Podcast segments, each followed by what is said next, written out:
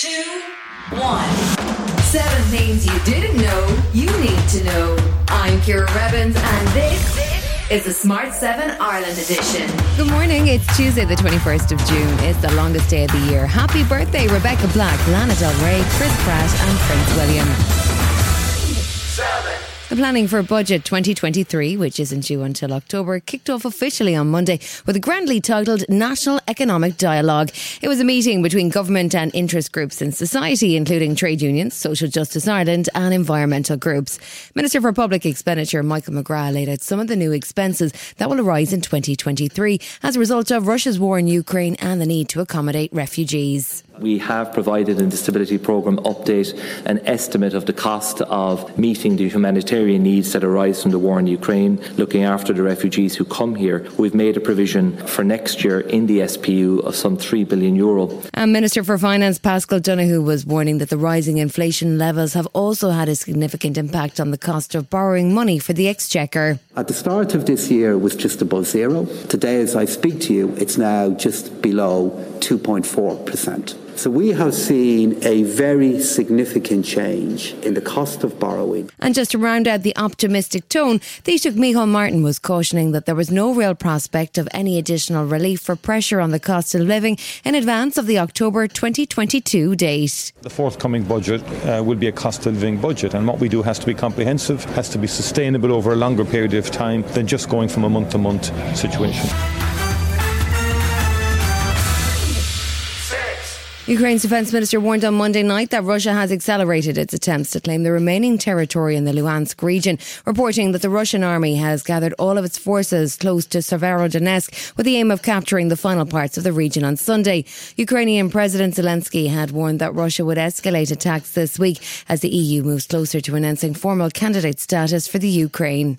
Obviously, we should expect greater hostile activity from Russia, purposefully, demonstratively, this week exactly, and not only against Ukraine, but also against other European countries. We are preparing. We are ready. Russia's port and grain blockade continues, and there was a Russian missile attack on an Odessa food warehouse on Monday, too. Washington Post columnist Max Boot, who's been calling for the US to speed up long range weapon delivery, says that we all need to understand that this is not just Ukraine's war. We keep thinking about it as their war.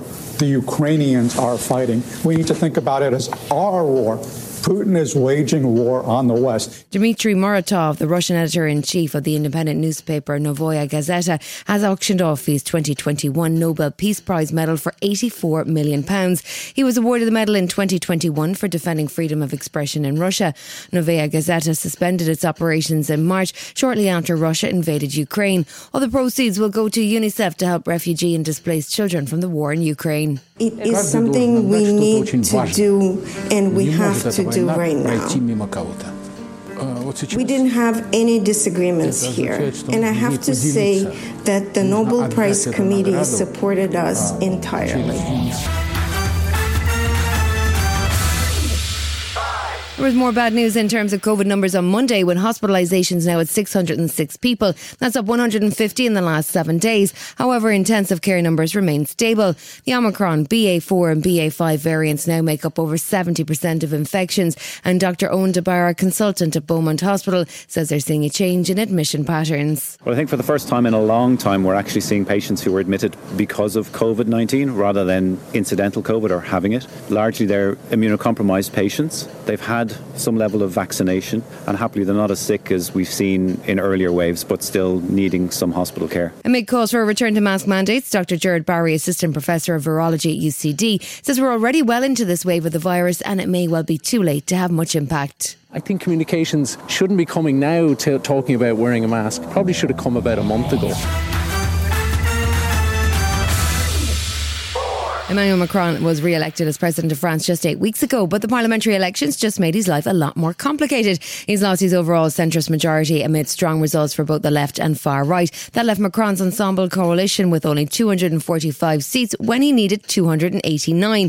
The far right party, led by failed presidential candidate Marine Le Pen, had a big win, picking up 89 seats, almost three times their previous best result. She's now trying to assemble a coalition of her own. Beyond the parliamentary group, we will pursue this work of bringing together the French people within a big popular movement unifying all the Patriots on both the right and the left. Still to come the Smart 7 Ireland edition, Nick McCarthy makes a bit of history at Leinster Rugby and Ethan Hawke is out to grab you.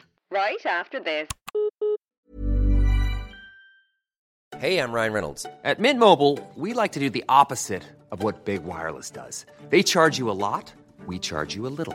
So naturally, when they announced they'd be raising their prices due to inflation, we decided to deflate our prices due to not hating you. That's right. We're cutting the price of Mint Unlimited from $30 a month to just $15 a month. Give it a try at mintmobile.com slash switch. $45 upfront for three months plus taxes and fees. Promo rate for new customers for limited time. Unlimited more than 40 gigabytes per month. Slows. Full terms at mintmobile.com. Welcome back.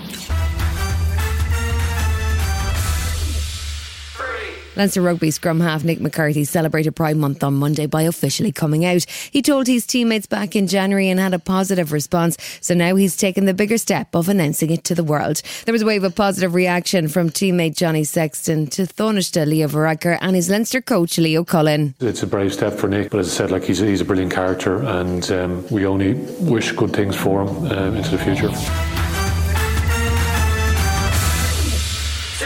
Variety's Actors on Actors series sees famous faces chatting to each other. So far, we've had Jennifer Aniston and Sebastian Stan and Viola Davis chatting to Samuel L. Jackson. Now it's another friend, Courteney Cox, and she sat down to chat music, performing and more with country star and actress Faith Hill. It turns out Courteney is too scared to watch any of the Scream movies. Anyway, almost inevitably, the chat turned to that famous TV show. I don't feel like I have closure on it because I, I don't. We're not going to do another reunion. Can you imagine? We'll be like, yeah. How old can you? When we're 80 and let's go back in. So I don't feel closure, but I just feel like I'm. I just feel the like that was the luckiest. I I can't believe that I got that part and was able to make those friends and be a part of something that's still going on.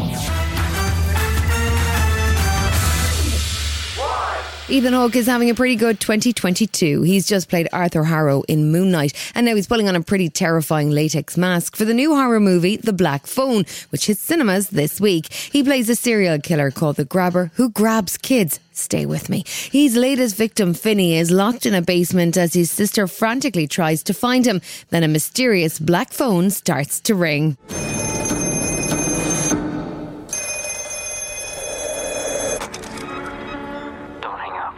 Who are you? You know all our names? It doesn't work. Hang it up.